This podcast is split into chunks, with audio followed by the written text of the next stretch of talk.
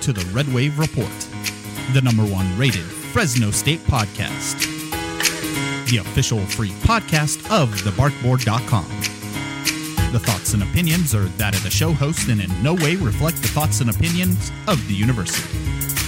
And now, here's your hosts.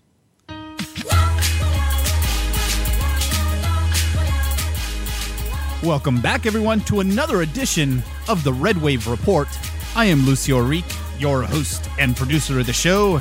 And well, joining me today is also my co-host, Mr. Lorenzo Reyna. Lorenzo, how are you doing today?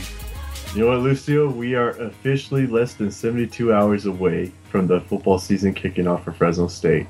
Yes, and I am ready for some football. I am ready for Fresno State to take the field, and that way we can kind of figure out what kind of a team they have because yeah. you know we've been speculating up until this point. We'll, we'll, we'll get a chance to see it. And you know the thing about speculating is that it gets tiring after a while. I mean, it's great that in the months of April, May, June, July, all those months, like we could talk on and on about here's what Fresno State should do, here's the players to watch, but now we could get into the nitty gritty of it. Oh yeah, definitely. I mean, because fall camp is over the uh, you know the uh, the roster, the starters have been named, the depth charts have been set. So you know we're we're ready for the for the game, and you know you know get in there and try to figure out what kind of what kind of team the Bulldogs have because all camp long we've been seeing a great defense and and a struggling offense, we'll get to figure out just exactly what kind of a team that the Bulldogs have. And not only that, we'll see which one's the genius, which one actually accurately predicted Fresno State's season, whether they go three and nine, four and eight, five to seven, or maybe perhaps get a bowl. Uh, you know, and that's and that's the goal. Uh, the Bulldogs are trying, you know, to really improve upon what they did last season uh, from a three and nine uh, to trying to be bowl eligible this season, and uh, and and possibly you know keeping Coach Tim DeRuyter off the hot seat by doing. So. Well, more so. important is this: the way I look at it is, in the last two seasons, the fan base has gotten really upset, and the fan interest has started to dwindle. It's looking, in a lot of ways, it looks either like Pat Hill's final season or it looks way worse. And to me, it looks way worse because you know what? These this these last two seasons have been two seasons of mediocrity for um, Fresno State's in, and Tim DeRuyter's still at his post. So that's why the fans are getting restless. That's why it's pretty much win now, not this whole like win one more game more than you did last year, win two more games more than you did last year. I mean, Fresno State fans are spoiled. They want to see eight wins. They want to see nine wins. They want to see Mountain West titles. They want to be at the pinnacle that Boise State is in right now. Or they want to be at the top of the food chain where San Diego State is right now. And, and basically, what the Bulldogs are going to have to do this season, they're going to have to become bowl eligible uh, in in order to you know to to kind of uh, ease the the restlessness of the uh, Bulldog faithful. Uh, bowl eligible is got to be the goal this season. Well, you know, not so much bowl eligible. I mean, here's the thing: it's nice to be bowl eligible, but how about winning a bowl game? Tim DeRuyter is yet to do that, let alone actually get a team to compete in a bowl game. Well, baby I've seen steps. three blowouts. Baby steps. I mean, last year they weren't able to get there. This year they got to at least get to a bowl game. Then next year they can worry about winning one. The year after that, you know, the WAC, no, not the I WAC, disagree. but the Mountain West Championship at least. Yeah, no, I disagree. I mean, the way Fresno State fans are have been restless, the way Fresno State fans are acting, and just judging from like just the clouds that are coming in, circling around Tim DeRuyter and his regime, it's pretty much not only getting to a bowl, but actually winning one. Because if DeRuyter loses another bowl game, there's always going to be that group of Fresno State fans, or the even parts of the Fresno State admi- administration, wondering: Is this guy actually going to produce a bowl victory with uh, for as long as he's at Fresno State? I mean, there's those questions that I have to ask, and I'm sure there's a lot more. A lot of these questions are are being asked as well among several other Fresno State fans. Oh, it- definitely, and, and they wanted they want some results, and they want it you know pretty quickly. But you know, up against the Nebraska team, that's going to be a tall order for them. Uh, you know, that's the first game of the season. Had it been that Sacramento uh, State was the first game, we could actually get a gauge of where the team is. You know, they're going they're going to uh, Big Ten country. It's going to be a little bit harder for us to kind of figure out what kind of a team they have. Now, if they're really competitive with Nebraska, then we'll know for a fact that this is a very talented group. But until until that happens, we're we're kind of up in the air. But you know, luckily on Fresno State's in, at least the Nebraska team they're not dealing with. At least this one doesn't have Tom Osborne as a head coach. At least this one doesn't have Grant Wistrom anchoring the defense or Tommie Frazier playing quarterback. This is a Nebraska team that was six and seven last year, and the biggest highlight that Nebraska had was beating a mediocre UCLA team in the Foster Farms Bowl. Yeah, and so you know it, they actually made a bowl game last year, not because they were eligible, because there wasn't enough teams that were eligible. So Nebraska went to one. So you know that tells you kind of where Nebraska is at. But you know, a lot of the uh, people out there who are have been predicting what type of season the Bulldogs are going to be having really have not taken into consideration the level of talent that has come in this year because I, am telling you, there's a total group of players. I mean, it's it's almost like a complete overhaul of the talent that's on this Bulldog squad. And we're more gonna, so the coaching staff, though. Well, the coaching staff, but there's been a lot of turnover on players. I mean, people mm-hmm. don't realize that this is a, almost a completely different team that's out there this season. And so, if they're trying to base it off of what the Bulldogs did last season, uh, they're going to be a little surprised this season. I think so. You know uh, it, it, might be a little different than what people think this year.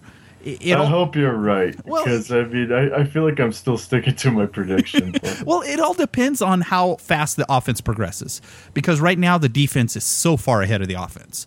So mm-hmm. if the offense can you know pick up the playbook and figure it out a lot quicker, uh, the Bulldogs could be in good shape and in actually surprise a lot of teams, especially in the Mountain West division. So you know, it, it might be a little bit different. And, in you know, by doing so, Fresno State has already announced their depth chart going into Nebraska.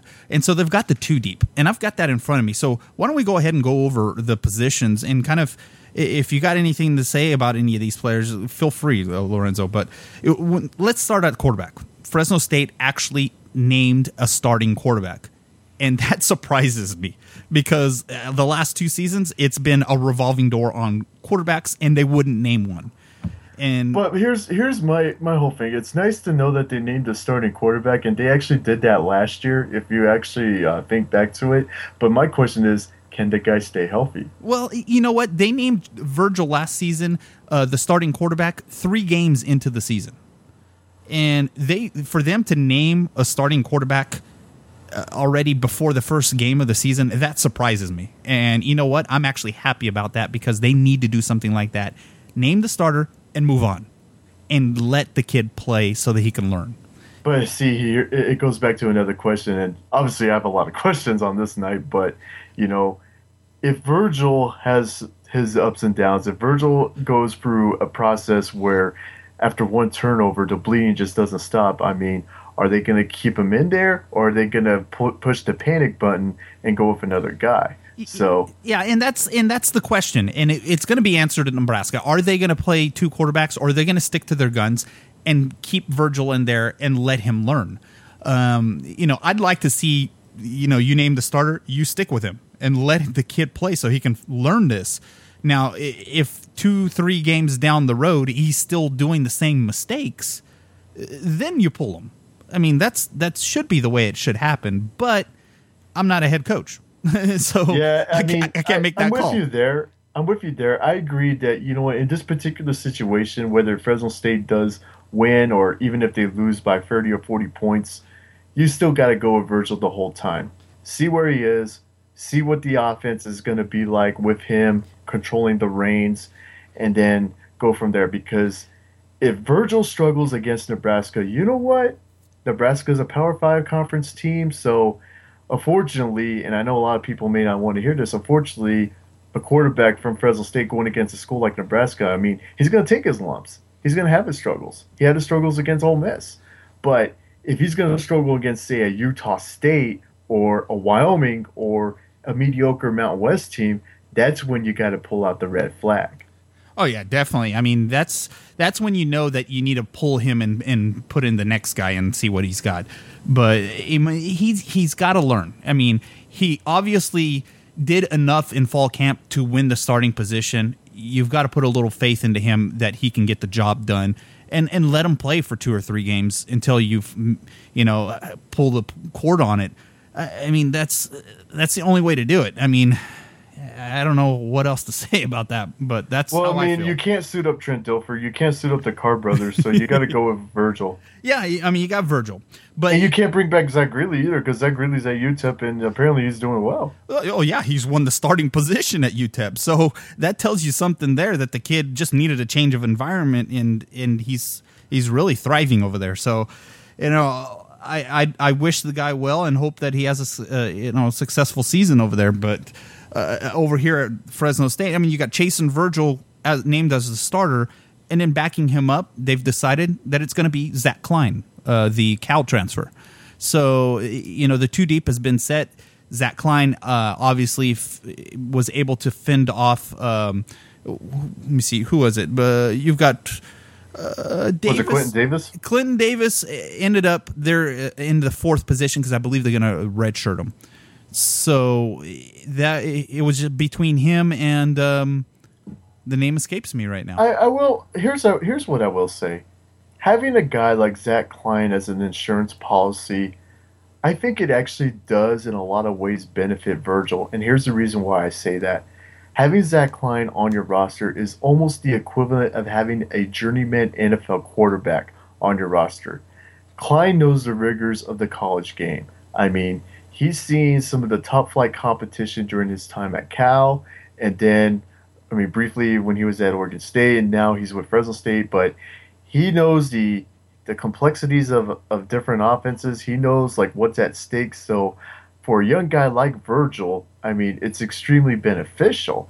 And not only that, I mean, I'll be honest with you. Yeah, there's those question marks that Fresno State has at the quarterback position, but you know, I'm actually comfortable with Zach Kline coming in as the number two guy because of the experience that he comes with.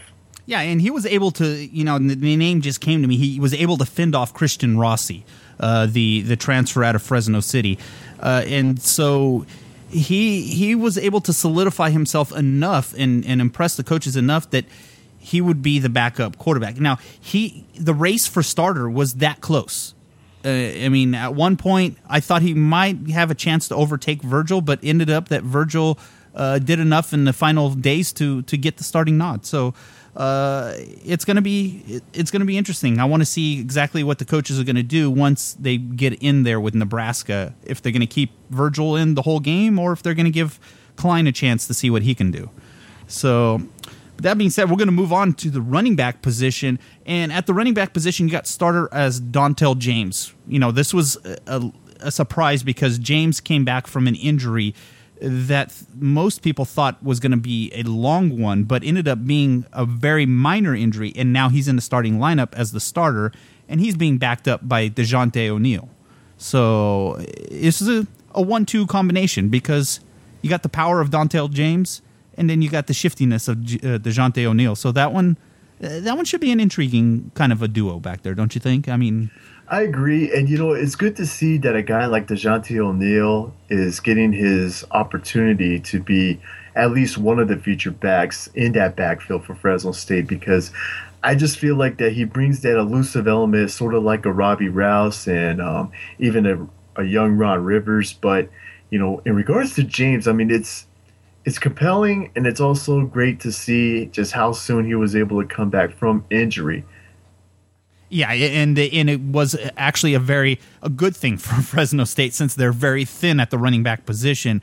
Hopefully, Dontel James and and Dejounte O'Neal can can stay healthy long enough for some of those other running backs that were injured later on in the season. You know, be able to kind of hold things together until some of those running backs come back later on in the season. And that's the only thing that the Bulldogs can hope for is that uh, not another running back goes down because then they're going to be in a world of hurt or just any injuries in general. Yeah, I mean this this Bulldog uh, uh, offense um, really can't have any injuries. If they do, they're going to be they're going to be in trouble because I don't know if you want me to break down like how the running backs stack up against Nebraska's defense or save that for later or You know what? Uh, let's go through. uh, Why don't I just name off all the starters real quick, and then we can start breaking down the Nebraska game. How about that? Yeah. So why don't we? Uh, well, let me name off the starters for offensive line. You've got Christian Kronk at left tackle. You've got Aaron Mitchell at left guard. You've got Jacob Vasquez at center. Uh, Micah St. Andrew at right guard, and David Patterson at right tackle. Moving in at tight end, you got the starter, uh, Chad Olson, and he's being backed up by Kyle Rittering. So you know those two have been in a system uh, for for you know Chad Olson for three years, Kyle Rittering for two. So that's a that's a good one-two punch there at tight end. At the wide receiver position, you've got Aaron Peck being backed up by Delvin Hardaway. Wide uh, the other wide receiver slot, you've got uh, Jameer Jordan being backed up by uh, Damari Scott and Justin Allen. And then you've got uh, in the third wide uh, receiver position, you've got KeeSean Johnson backed up by Michael Martins and Daryl Fury. Now on the defensive side of the Fresno State, um, you've got at at end you've got Nathan Madsen uh, being backed up by Austin Viamilli. Uh, nose guard you've got Malik Forrester being backed up by Patrick Bellany. Um, at the other end you've got Nick Christophers being backed up by Elijah Piper. Uh, at out left outside linebacker at the well line at outside linebacker at the Sam position you've got James Bailey and being backed up by uh, incoming freshman Josh Hokit. Um, inside, Clovis guy. yes, a Clovis guy, and he actually did enough at fall camp to impress for the coaches to reward him in the two deep somewhere. They actually moved him from middle linebacker to outside linebacker in order to give him a spot on the two deep. So that shows you how much that the the coaching staff loves him. Um, you've got at the inside linebacker Mike position, you've got Robert Stanley uh, being backed up by Nella Otuko. this one I always murder this last name. Otukolo. Um, then you've got inside linebacker at the will position, Jeff Cam- Camilli being backed up by Jeffrey Allison, another incoming freshman. Um, you've got outs- outside linebacker at the joker position, Brandon Hughes being backed up by Tobina Okeke. Boy, I'm, I'm getting I'm I'm getting some tongue twisters in here this year. Yeah, exactly. I mean, I'm glad you're surviving. um, back let me see where was it okay okay okay so at the cornerback position we've got jamal ellis backed up by mike bell uh, free safety position. You've got uh, incoming uh, transfer i believe uh, Strat- stratton brown by uh, and being backed up by alan wright. Strong safety position deshaun potts being backed up by dalen jones. And then at the other cornerback position, Tyquwan Glass being backed up by uh, local Juju Hughes. So Juju Hughes did he was quite impressive during fall camp, and so they put him on the two deep. So he's heading to Nebraska for this game. yeah, you know what? I definitely saw this coming. I mean, just judging by some of the reports you had and also judging by what I've been reading from my colleagues out in Fresno, our colleagues out in Fresno, I mean, Hughes has been sort of like one of those talks of the camp, especially from a true freshman standpoint. Now, I know there's that report about whether or not Hughes will actually take the red shirt or Fresno State will will consider redshirting Hughes. My whole feeling is that he may be too talented enough to actually not have the red shirt. I mean, he might be too talented enough to actually work his way into the nickel packages, maybe perhaps even start down the road, depending on where things stand in the secondary. All indications from what I've been hearing from the coaching staff is that uh, Juju Hughes more than likely will not be redshirted, uh, just because. Uh, you know, just his, the level of talent that he's been in, showing at these practices, i- you know, it's too much for them to sit him. I mean, he's he's that good. So And he provides a need because of the fact that Fresno State in the last couple of years has struggled at forcing takeaways. One of the things that made Hughes into a nationally renowned prospect, college prospect at Hanford, was because of his ability to snatch interceptions and also recover fumbles. He brings that element, that much needed element, to the Fresno State defense. Yeah, yeah, and so he's gonna he's gonna get his chance, just like Hokit. Hokit, it looks like he's gonna he's might end up you know playing some at some point in the game if it is special teams or something, but he might not even redshirt it as well. So, I mean, you've got uh, I believe there's four freshmen on the two mm-hmm. deep this year. And you know, in regards to Hokit, I saw him briefly when he was at Clovis High, and I was just impressed by the energy levels that the guy has. I mean, he's a guy who will only get tired after the fourth quarter. I mean, his stamina is incredible, and it goes back to his wrestling background. But the guy just has a nose for the football. So we talked about Hughes being that takeaway machine. I feel like Hokit is another guy with a great nose for the football, and you know that's going to be extremely beneficial for a guy like Lorenzo Ward. Well, basically, what the coaches have said about Hokit is that. Um, he uh, he's the type of player that he, you know he doesn't have an off switch for some reason. They'll they'll tell him that it's going to be a touch uh, practice, and he goes in there and, and hits somebody.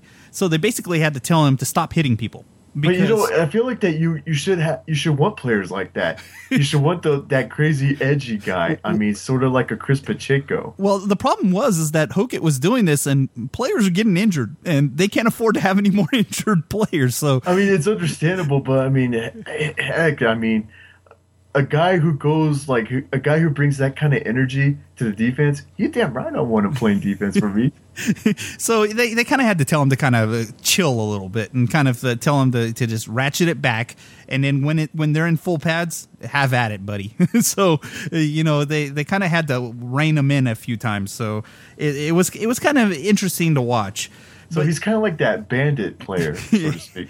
yeah, and, and, you know what? I, have got to finish the two deep. I, I almost forgot about the special teams. I know it, a lot of people don't care about that, but there are those few people that do, you know, love special teams and, and probably would like to hear this. So, as far as I know, the starting place kicker as far as I know, the starting place kicker for uh, for the Nebraska game is going to be Jimmy Camacho uh, and he's being backed up by Cody Croning. So we'll, we'll see exactly what's going on here. I, I don't know yet what's going to happen because it, the kickers have been pretty inconsistent all fall camp. So we'll yeah, see. that's the other issue too. And uh, you know, it's good that you also mentioned who the special teams guys are going to be because if the game is close and it comes down to a field goal kick, I mean, who's going to be the guy to trust?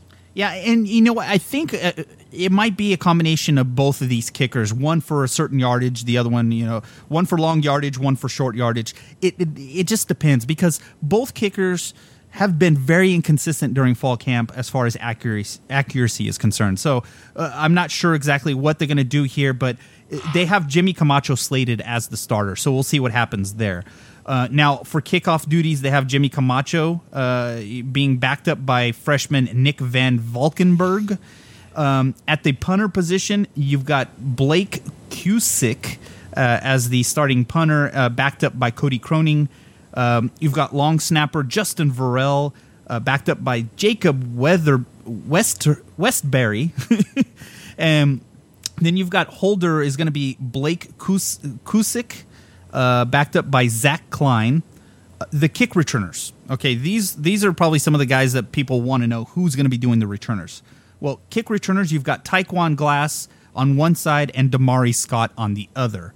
Uh, at punt returner, Tyquwan Glass earns those duties, being backed up by Damari Scott. So it's going to be uh, those are the starters on special teams. Some people like to hear that, especially on who's going to be doing the returns.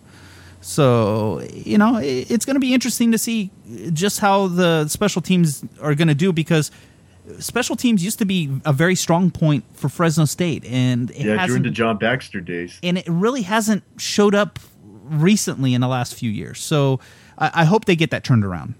So it's it's going to be interesting to see just the, you know how effective the special teams are going to be.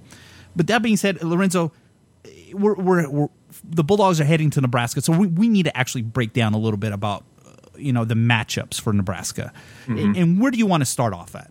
Well, you know what? I, I'll start actually in the trenches on the offensive line because you know what? It's it's actually a pretty young relative group. Granted, you got Tommy Armstrong Jr. back as a senior quarterback, and the thing with Armstrong is that he kind of gives you this this feeling that he's a old school Nebraska quarterback in terms of the fact that he can make plays with his legs instead of his arm. But you know, I guess it's sounding like that the guy's pretty schizophrenic in certain games. So it'll be interesting. It'll be interesting to see what kind of game plan, what kind of attack scheme that Lorenzo Ward is going to implement for this game against Armstrong. Now, to me, the strength of this team is actually the receivers. That's where the most experience is. You got Alonzo Moore, you got Brandon Reilly, and you got probably the top returner and the guy who's clearly going to get the football, Jordan Westerkamp. Three seniors, got plenty of experience. They've had their way against Big Ten defenses, so you know I feel like that it's really the wide receiving game. It's really the passing game that's going to be the the main focal point of attack for Fresno State's defense. And, and, you know what? It, it, as of right now, the the cornerbacks are probably the strongest point of the defense for Fresno State. So that's going to be an interesting matchup because. You've got you've got on on the outsides you've got Jamal Ellis and Tyquwan Glass, and and both players are very very good at, at the cornerback position. To, to me, it, it's crazy, Lucio, because the way I look at it, I feel like that when you really compare Nebraska's receiving core going against Fresno State's secondary, they're actually about even because we mentioned how Fresno State's secondary is actually the strength of that defense. Well, on Nebraska's side, I could tell that the passing game, the receiving core, is actually the strength of Nebraska's offense. So ideal matchups right there. Yeah, it's a very big ideal matchup. The the keys uh, for the for the, the defensive backs are going to be the free safety position and the strong safety position, Stratton Brown and Deshaun Potts. We got to see just how how they these two guys will fit into that defense, and if if they can fit in perfectly, you know, Fresno State might have a have a shot at shutting down, uh, you know, the the passing game for Nebraska. But here's another here's another key area that I want to mention as well. Nebraska's offensive line. It is in a rebuilding stage. This unit lost three starters last year, including Alex Lewis, who got drafted in the fourth round. You only got Nick Gates, returning sophomore left tackle, six foot five, 290 pound guy. You also got Dylan Utter, six foot one, 295 pounds center. Those are your only two returning stars. Everybody else is either a sophomore or junior, but you know, very untested, and they're going against a revamped Fresno State defensive line. Oh, and the defensive line this season is is ten times better than what than it has been in the last couple of years. I mean, you've got Nathan Madsen, Christoph, and Christophers both on the outsides, and the the addition of Malik Forster in the middle, the the the 6'1", 320 pound, uh, you know, nose guard. I mean, it, it, things are looking a little different on the defensive line, and if if that is a weak point for Nebraska, uh, maybe Fresno State's defense, the the defensive line, can get back in the in the backfield and disrupt some of these plays. So now uh-huh. that'll be interesting to see. Yeah. So now moving on over to the defensive side of the football for Nebraska, much like how the offensive line is young, so is the defensive line. I, in fact, none of the four guys that Nebraska has slated on the depth chart None of those guys are returning starters. Nebraska lost Vincent Valentine and Maliek Collins to the NFL, and then Greg McMullen left the team. You also had Ke- Kevin Williams, a tackle, who ended up getting lost due to a graduate transfer situation on his end. But you know, you got Kevin Maurice anchoring defensive tackle. You got Khalil Davis. Interesting thing about Khalil Davis at defensive tackle, he's a true freshman. And so he's going to get his first chance, his first crack against Fresno State and that young offensive line. Yeah, and the in and the offensive line, as long as it's the starters that are in there for Fresno State, they should be okay. But if they lose any actually, of those starters, correction, correction on Davis, he's actually a redshirt freshman because he's a 2015 graduate, but still young guy getting thrust into the lineup. And you know, the thing is with Nebraska, as you know, Lucio, it's a big defensive line school. I mean, Ndamukong Suh went there, the aforementioned Grant Wistrom went there, and you know, you can also go back to a guy like Jason Peter. I mean, there's a lot of tradition on that line. Yeah, and uh, and so against an offensive line for Fresno State, as long as it's just the starters, if it's Fresno State's starters that are in there, they should be okay. But if they start losing any of those starters, uh, they're going to be in a world of hurt um, Fresno State does not have the depth at offensive line this year, this season. Now, here's the thing: it's like we we've been hitting at the fact that Fresno State is going to go with more of a ground and pound, run oriented approach. Well, there is this bad news that I have to share for if anybody thinks that Fresno State is going to have some success running the football against Nebraska's defense. Yeah, it's a young group, but you know what? This group still was ninth in the nation last year in allowing average yards per run at 109.8. So nine out of the 120 so teams in the FBS realm. Yeah, and and so the run game for Fresno State is going to be crucial. If they cannot get a run game going, uh, Nebraska is going to tee up on Virgil, and uh, that's not going to be a good thing. So the running backs for Fresno State have got to be on point and actually produce something just to keep this Nebraska defense on. And you know, here's the crazy thing about Nebraska. I mean, granted, like Mark Banker is the defensive coordinator, and there's no telling what kind of game plan he's going to institute. But I will say this: in years past, Nebraska actually doesn't call for a lot of blitzes, and they very seldom call for a lot of stunning either from the defensive line. Nebraska is more along the lines of just lining up and just trying to beat you into trenches, basically going the old school blue collar philosophy. So, I mean, maybe it's going to be the same case. Maybe they're going to turn up the heat against Virgil, but I mean, history tells us that Nebraska just prefers to line up and try to beat you. You know, you know the one play that would be perfect, and uh, people are going to hate me for saying this. It's going to be that uh, wide receiver bubble screen. well, I, you, people hate it because I mean they recalled like the Pat Hill final season when Jeff Grady was the offensive coordinator and every other play was that bubble screen. Oh, well, you know, it, it, why not keep using it? I mean, use it until they stop it. So, but it's it's the the type of uh, a play that works good for these fast, you know, these defenses that take a lot of chances. If you can get to the ball to the outside to your playmakers and let them try to make a move or something, you might have a shot. Well, more so against a defense running a cover four scheme, because the thing with cover four is that your corners tend to play off. Yeah, yeah, and and that gives a chance for uh, for the wide receiver to actually break one. And but that leads me into this: the deepest, most experienced part of Nebraska is the secondary. You got Joshua Joshua Kalu, I hope I got his name right, returning at corner. You got Chris Jones, the other corner. You also got Nate Gerry, six foot two, 210, big hitter at senior, and he's a safety. So, you know, they're deep in the secondary. And, you know, we talked about Fresno State secondary being pretty talented. Well, Nebraska's real strength on defense figures to be the secondary. And that's and that's going to be uh, a problem if Fresno State's not going to be able to get the running game going. As it is, like with Gerry, Gerry's that senior strong safety. I mean, he led the Cornhuskers in tackles and interceptions last season, so he's clearly going to be the guy locating either Dejonte O'Neal, Dontel James, whoever. So if Fresno State finds a way to run some plays away from his side, we might be in good shape. Fresno State might be in good shape. Yeah, uh, yeah. I mean, we're not suiting up. yeah, we're not suiting up. I mean, it's not it's not our fault. No, and, and you know and again, I'm going to say what I said last podcast.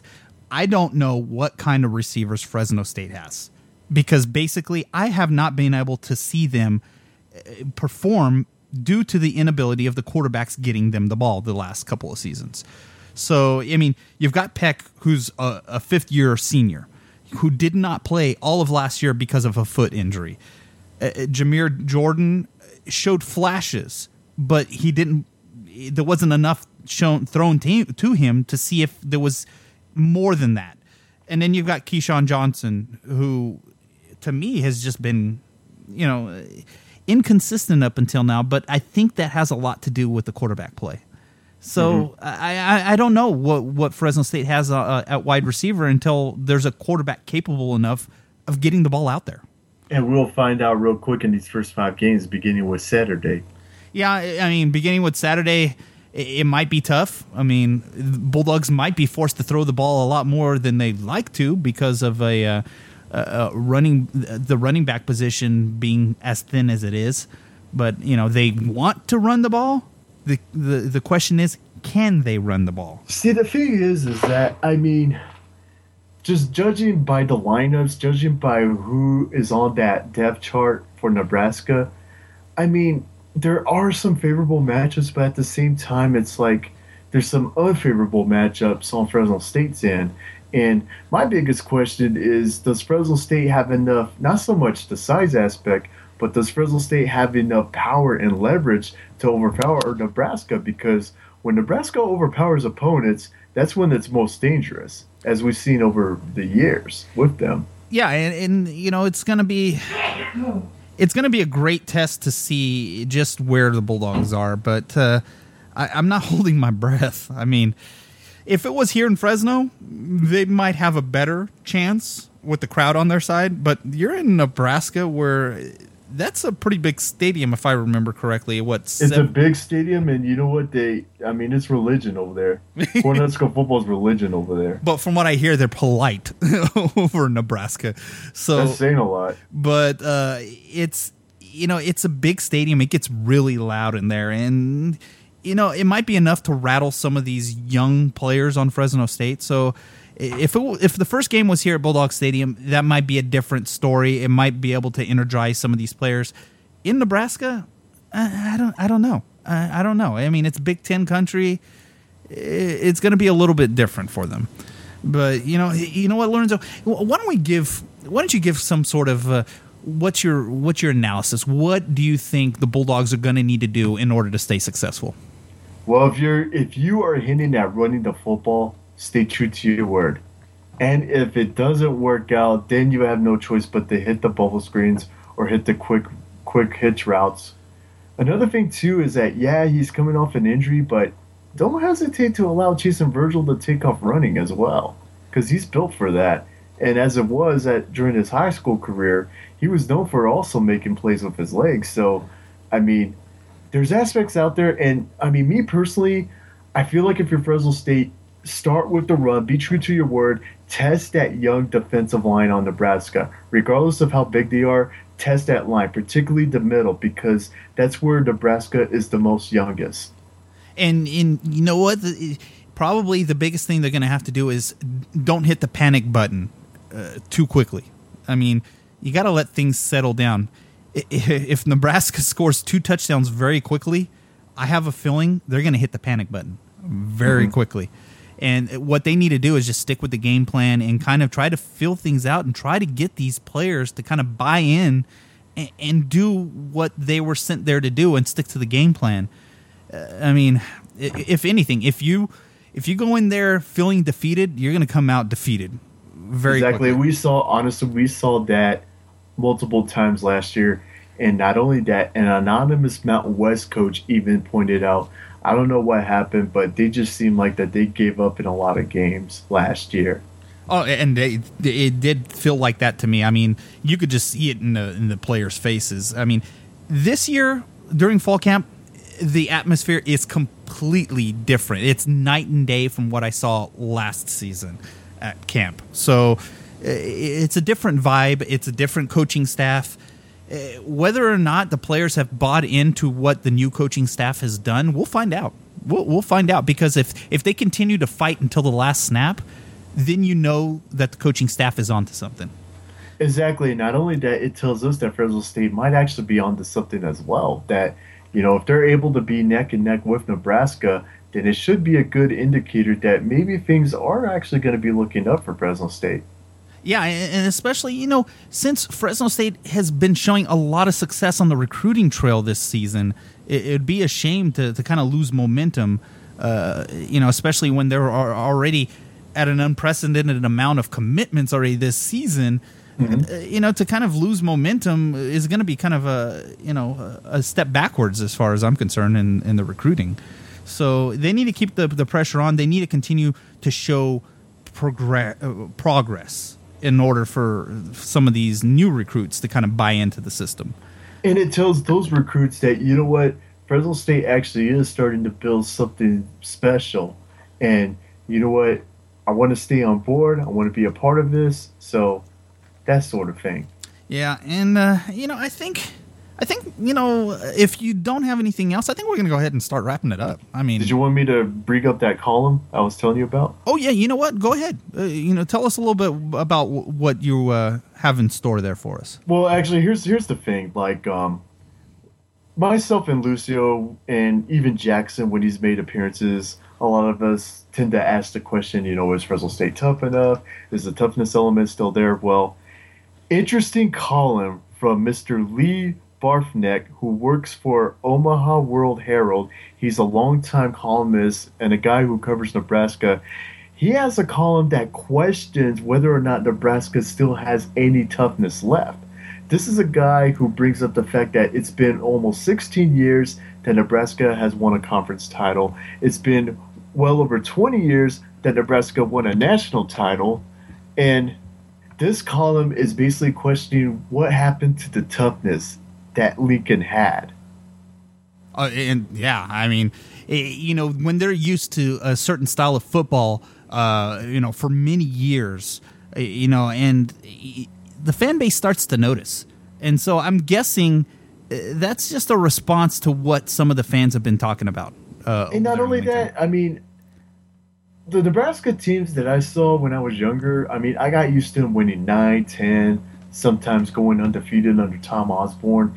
And, you know, they had some pretty nasty football teams. I mean, particularly on the defensive side of the football. But, you know, I almost get this feeling that Nebraska fans were so spoiled during those years that, you know what, it's like there it's missing. And not only that, it's like they they're just not used to seeing this team win five, six games per year, and they're getting restless. They're getting just as restless as Fresno State fans are with Tim DeRuyter. Yeah, and uh, it's it's being very well noticed here in Fresno as far as the restlessness of some of this fans. So, uh, yeah, Fresno's going to need to do something and, and, do something that's positive this season, or. Uh, there, because here's here's the situation with Nebraska. In the ever since Tom Osborne left, they go with Frank Solich, who had his run, but ultimately, I guess it sounded as if like he relied too much on what Tom Osborne left behind, and so he was shown the door. Nebraska then brings in Bill Callahan, Callahan had a little bit of success, but then Callahan got exposed as being nothing more than an offensive line coach and also had some disrespectful rants toward opponents, so he went out the door. You, yeah, then you bring in Bo Pelini. Pelini had his success. Pelini helped build some of the top defenses at Nebraska, especially when he had Ndamukong Suh. But then Pelini kind of put his foot in his mouth, and then he was shown the door. So there's really been some coaching instability at Nebraska. Now you got Mike Riley on board right now. He's entering his second season. Well, fact is, Mike Riley, as polite of a guy he is, on average, his teams only win about six, sometimes eight games per year.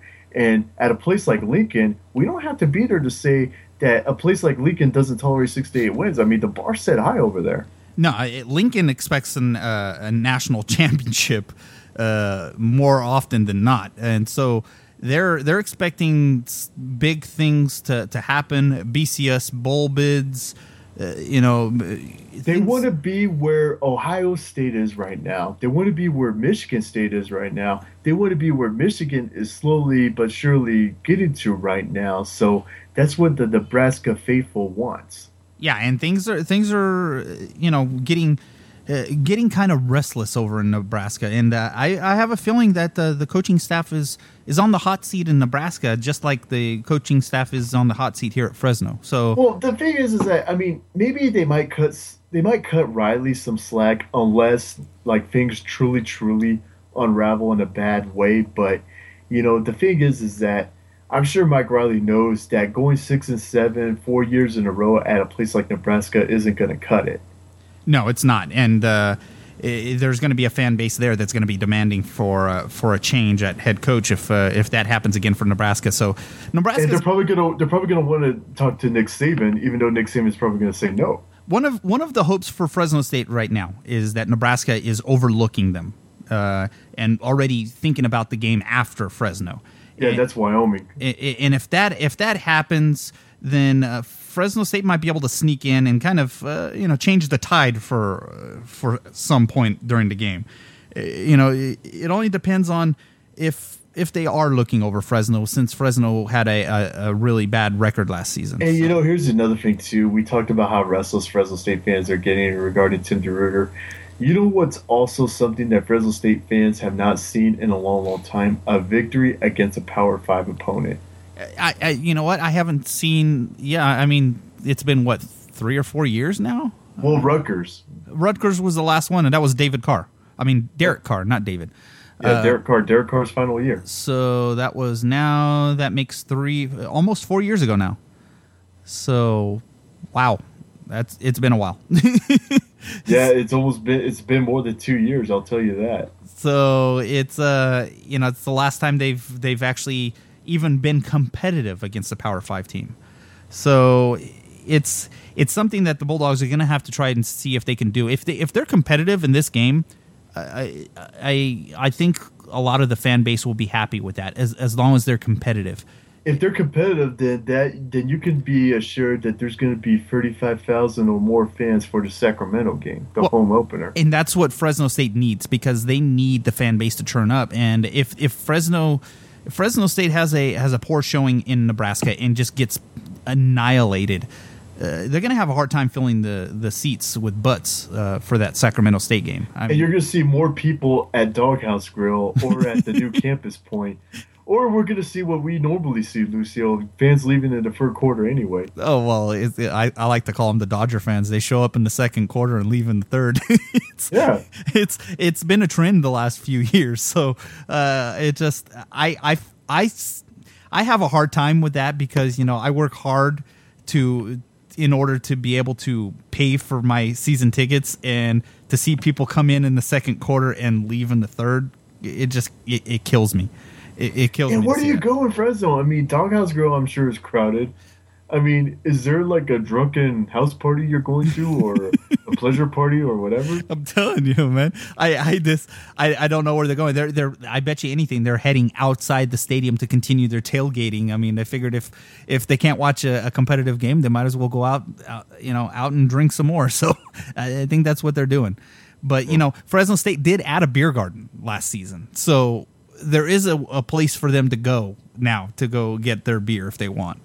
You know, we're gonna try something new too, and it's actually gonna go up like later online on the Barkboard site. Our predictions. Yeah, uh, I'm I'm working on trying to get that up. It, you probably will will see it sometime during Friday, um, since I'm I'm trying to grab those uh, those uh, uh predictions from uh, from Jackson and the and Lorenzo as soon as he has his chance to send that one over to me. So we'll get those uh, predictions up and we'll, we'll, let you know exactly what we think the scoring prediction is going to be for the game. Otherwise, I'd have Lorenzo give you our score prediction now, but you'll have to look on the website to see what what we have as far as our predictions for the game. Mm-hmm. That being said, Lorenzo, I think we're going to go ahead and wrap it up. So why don't you go ahead and let everybody know how they can get a hold of us?